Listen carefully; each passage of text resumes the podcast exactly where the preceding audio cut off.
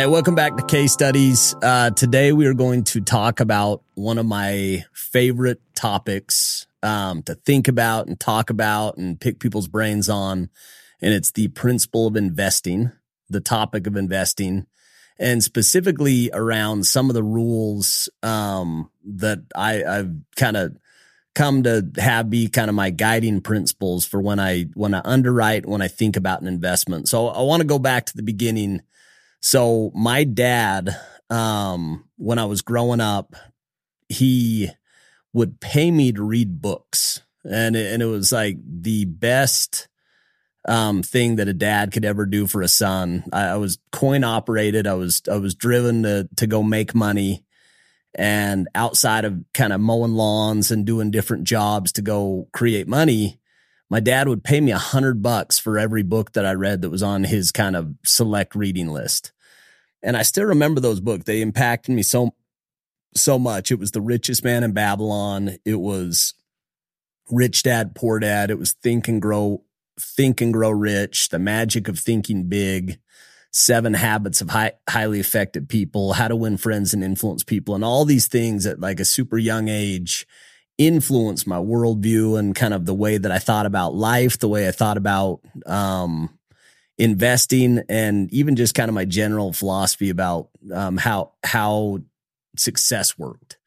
And I remember I, I talked to my dad when I was 17 years old, and I said, "Hey, like my dad was a real estate agent. He owned some rental properties, and I said, what would it take for me to buy a rental property? I'd I'd made some money kind of mowing lawns over the summer."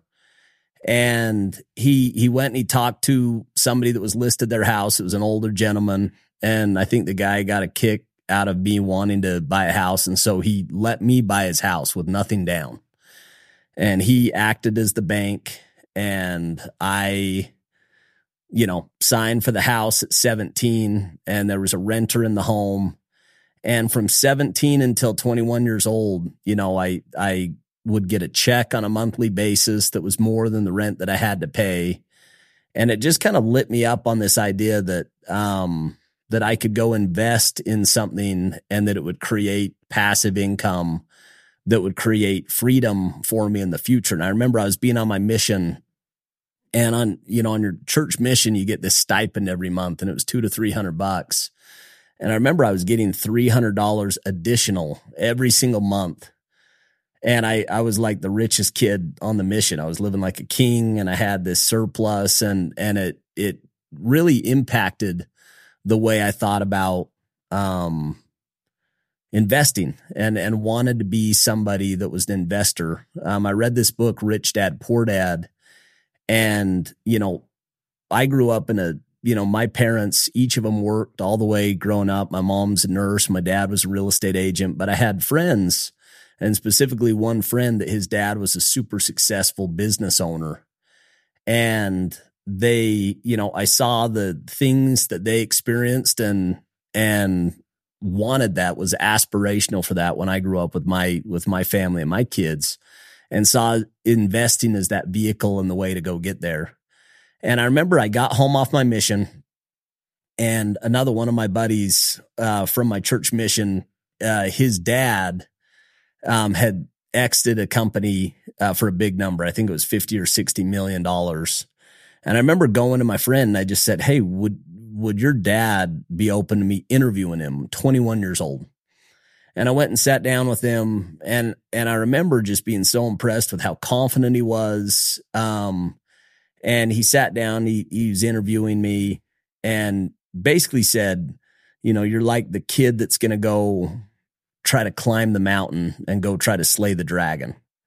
He said, if I could just give you any advice, it's this that you have to pay the price. There's a price to success and you've got to pay the piper and you can pay him now or you can pay him later, but you will pay him. And, and that always stuck out to me.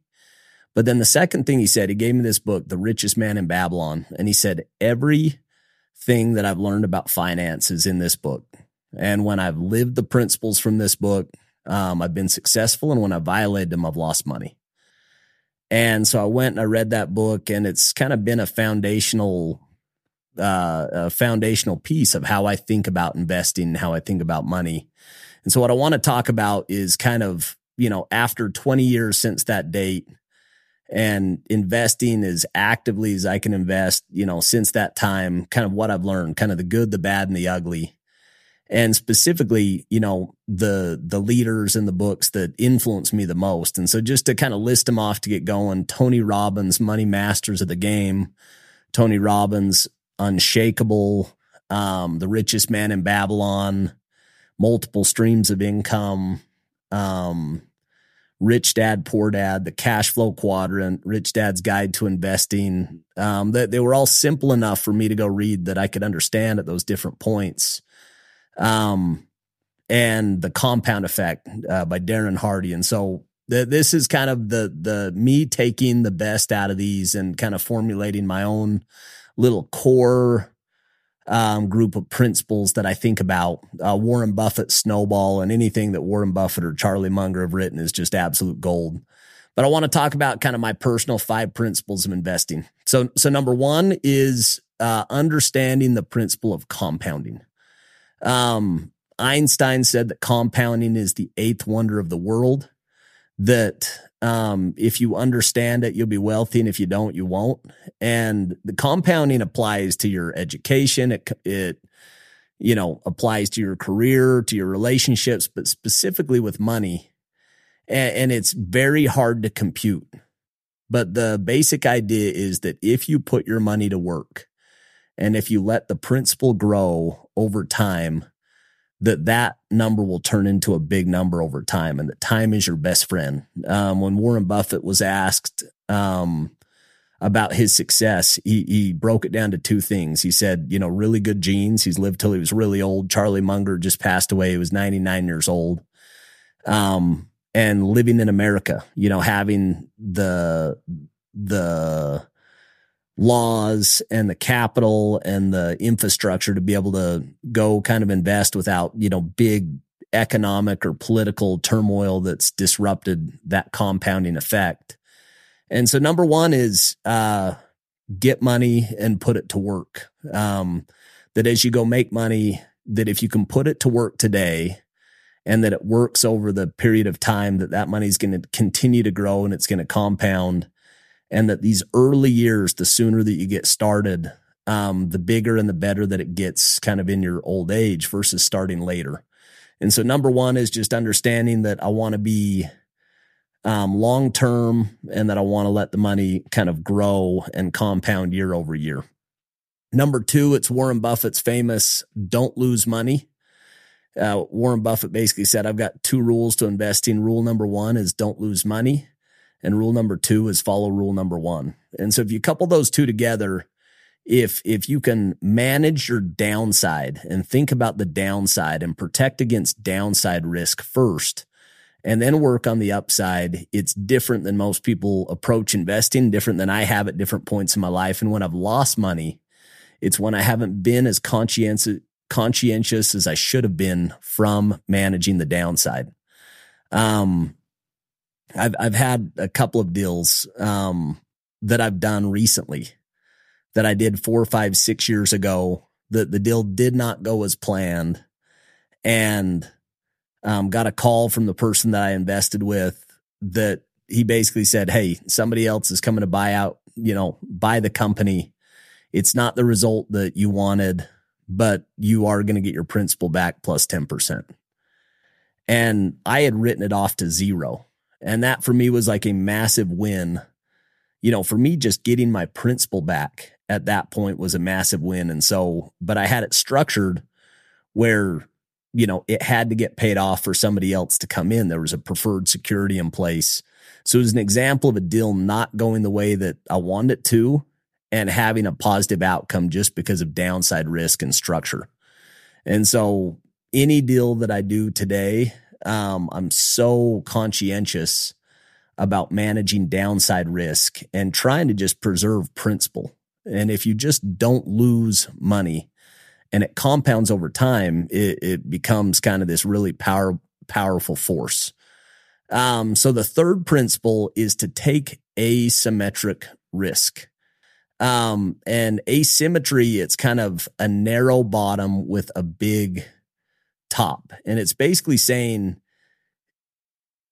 underwriting deals is hard and making capital allocation is hard. And if you get it right, you want multiples on your capital versus um, a lower return. And so it's, you know, trying to be disciplined at what is the minimum hurdle? Um, what's the minimum return profile, both from a multiple on invested capital or MOIC, um, or an IRR basis that kind of meets my criteria of investing. And the, the best part about investing is you can look at a hundred deals and say no to a hundred deals. You, you don't have to say yes to everything. And so you can be very patient and so for me, kind of having a minimum IRR target and a minimum multiple on invested capital allows me to know what to say yes to and say no to. And even some kind of really attractive deals that are a three month or a five month deal with kind of a, you know, attractive return profile. I, am more disciplined today in saying no to those deals because there's not a big enough, there's not enough asymmetry to that investment. That that there's not enough upside. And, you know, the downside risk is always there.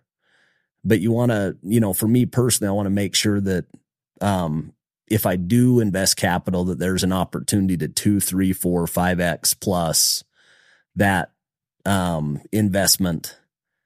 Um, because there's opportunity cost by saying yes to one deal, you're saying no to something else. So principle number three is take asymmetric risk.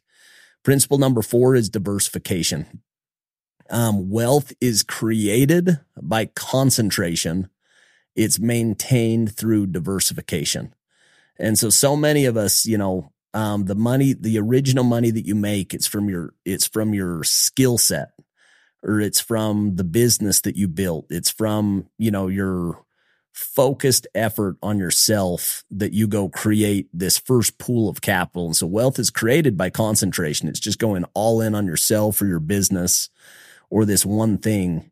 But to maintain wealth over time, it's going to be maintained by diversification. The, the simplest way for me to think about this is if I have an apple tree and it's the best apple tree in the world and it kicks off all these amazing apples and it gets struck by lightning, I lose my entire apple tree and I don't get any more apples. But if I can go have a hundred apple trees, um, I can have one or two or three or four of those get struck by lightning and I still have the majority of my apple trees that are kicking out apples. And so uh, having diversification as a principle, whether it's in public equities, whether it's in private investments, um, allows me to to follow rule number two of not losing money, um, but then also spreading it around where um, everything doesn't have to go perfectly um, for the deal to work. And so, really good examples of this in alternative or different funds. There's amazing fund managers um, that I'll invest with Sundance Bay, with Cynosure that's local, um, Peak Capital. They do multifamily, Dauntless. They do ho- they do hotels. And so there, there's all these different categories of funds. You've got Album that does early stage VC.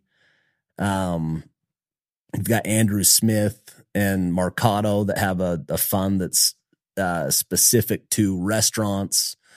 Um, and all those, you know, I personally invest in, and it kind of gives me diversification in an asset class that I'm definitely not the expert.